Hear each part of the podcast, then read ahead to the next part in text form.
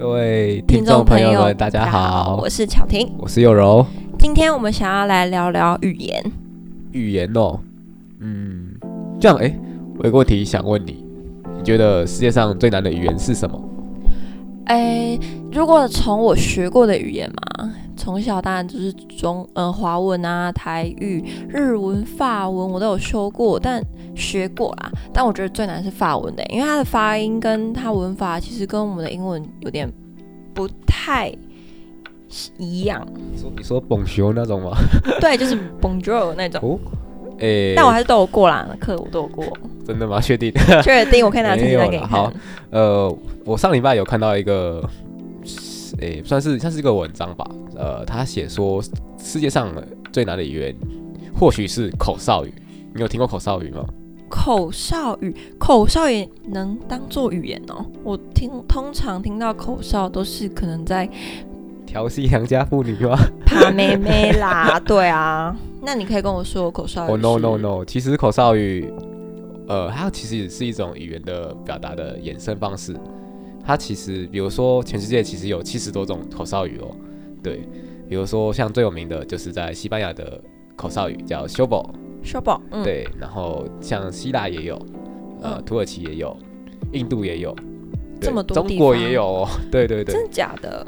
对，然后，那我问你哦，那这些口哨语它的由来是什么啊？由来你要猜猜看吗？我猜，像我 历史还不错，我之前文组的，我觉得 maybe 是战争的关系，会不会是因为他们要沟通，对不对？好像答对了一半。呃，好像没有一半，好吧。好啦，其实其实口哨也会发展出来，主要是跟地形有关系。因为呃，我们我刚刚上述所讲的口哨语，其实他们的地形都是很都是在山地，然后其实都有上下起伏相当大，所以基本上人们不可能用喊的去告诉你说，哎，呃呃某某某小明什么之类的，呃破喉咙，对，喊破喉咙，怎么今天要传达讯息，其实不可能用喊的，你。喊个一两天你就烧瞎了，对不对？对，对啊。然后，所以基本上他们都会就会发展出口哨的方式，去提醒说：哎，我们今天可能要牧羊，我们今天有要干嘛的？对，或者我们今天要狩猎。对，就等于是说，他们把它运用在日常生活的模式里面，而且他们的口哨语是不是还有高低分啊、高低音之类的吗？那，哎，你知道？呃，口哨语它通常应该也会有自己的发音规则吧？那我们今天我有邀请到一位我的朋友，然后他叫子阳，他想要跟我们聊聊口哨语的发声规则。那我们掌声欢迎子阳。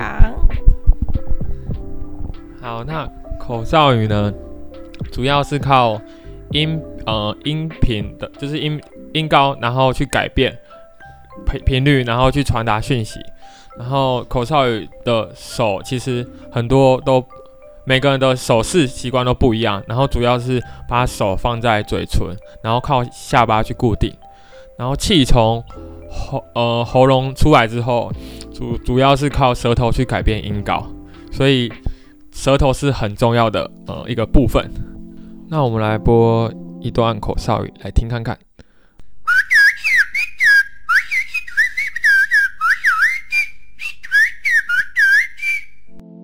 好，那刚刚那段口哨语是在模仿金丝雀，他在告诉同伴他的位置。好，那我们谢谢子阳。哎，这样听起来其实口哨还蛮难的。像我本身就是一个不会吹口哨的人，我也不会。那你想学吗？想学吗？不会啊，为什么想学？我用手机就好了嘛。哎，可是你会吹，但对方不一定听得懂。哎，对啊，你看世界上。我相信台湾应该不到一半的人会吹口哨。我也觉得。而且你一吹，妈妈应该在骂你说：“吹什么口哨？那要招魂来是不是？”对，就是一个既定的民俗禁忌。对啊。而且你刚刚有说到战争，是不是？对。嘿，呃，我们我我想补充一点，就是呃，其实战争有，其实战争也算是对了，因为在希腊也是有，我像我说过口哨语嘛。嗯。其实他们在波西战争期间，其实他们有把口哨语这个。这个语言有把它应用在战场上，所以其实他们这个也算是他们帮助他们打败了波西的一个小工具，嗯，所以它它算官方语言吗？还是它只是用在哦军事上？只是用在用在军军事上而已。因为其实希腊的口哨语快灭亡了。哦，所以可能最现在比较有名的是西班牙的口哨语吗？呃，对，它还有发展成电影。如果你们有兴趣的话，它叫《吹哨奇案》，你们可以去看看。哎，那你可以大概讲一下，就是电影大概在讲什么吗？呃，这部电影呢，他是一一一名西班牙警探，呃，他因为受警方的算是任务吧，就是他到岛那那个拉狗梅拉的岛上嗯。去破获一宗算是警，他是是一部警匪片，然后他是到岛岛上去学习那个神秘的口哨语，嗯，，对，然后因为岛上的黑道要求他学习口哨语，嗯。然后在这在这个学习这项语言的过程呢，他们其实有跟发生各种呃很精彩的片段，其实你可以需要我们去看的。对对对 哦，那感觉那个黑道大哥在传承这个口哨语。说到传承，呃，应该这个语言，呃，对，没错，因为需要传承是因为它真的快要灭绝了，呃，对，应该有，因为我简单讲述一下，呃，我们比如说拉戈梅拉的西班牙语，虽然说它现在是灭绝的危机可能没那么大，但其实嗯也只有大约两万两千人在使用。很少、欸，对，你看土耳其那个口哨鱼也才一万多人，剩三主要剩三个村庄吧，我记得嗯是在使用，更别说希腊那个 剩三十七个人在使用。嗯，对啊，我相信搞不好明年在新闻看到他说灭绝了，我觉得也不奇怪啦。而且对最近都不能出国，我可能去西班牙都听不到了。他们你看现在还有收入吗？其实好了，这应该也不是重点，我们来聊聊我们如何复兴它吗？对，算复兴。哎、其实，呃，我有自己小小做一个研究，就是我有去跟你一样去看一些文章。其实哦西班牙的口哨语啊，不仅仅是受到民间的关注，其实他们那边的政府，他们每年也会呃，就是拨十万欧元，然后去救助这个口哨语。他们甚至把这个口哨语列为他们的必修课程，所以就是进入到他们的教育视野里面。然后我就觉得，就是他们都是规定小朋友都要通过，他们应该是不会被当吧？应该是不会吧？就跟我们学华文一样啊，我们会被这样吗？对，毕竟是他们的母语。对啊，也不也不能算母语啦，就是他们的衍生形式。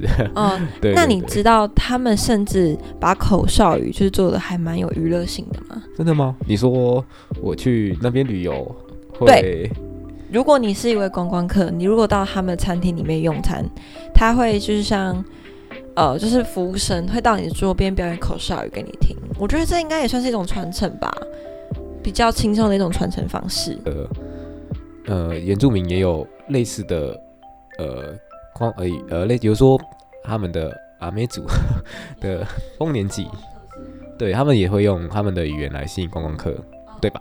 嘿，而且说到原住民，我想到我们的台湾族朋友他们啊，其实也跟口哨语有一点关系哦。他们其实在夏天的时候，他们会吹口哨嗯，来祈求凉风吹进来，因为口夏天你也知道台湾很就类似一种祈福的方式。对他们希望口呃，他们相信吹口哨吹越多，风就会来的越多。对，而且你知道他们台湾住有一个歌手叫八字郎，他其实有一首，八字郎，对八字郎嗯，没有错，他其实有一首歌也是讲口哨的故事。那我有空会去听一下。好啊，而且这样，乔蒂娜，我问你哦，嗯，那、你觉得口哨语啊，其实对我们台湾有没有什么，有时候原住民语，他们有什么帮助啊，或是复兴之类的？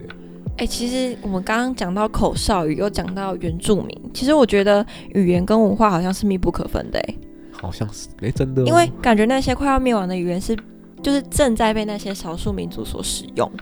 对，嗯，然后我觉得口哨语好像还可以用在我们的日常生活里面。是没有是是没有错啊，对，那我举例给一个给你听好不好？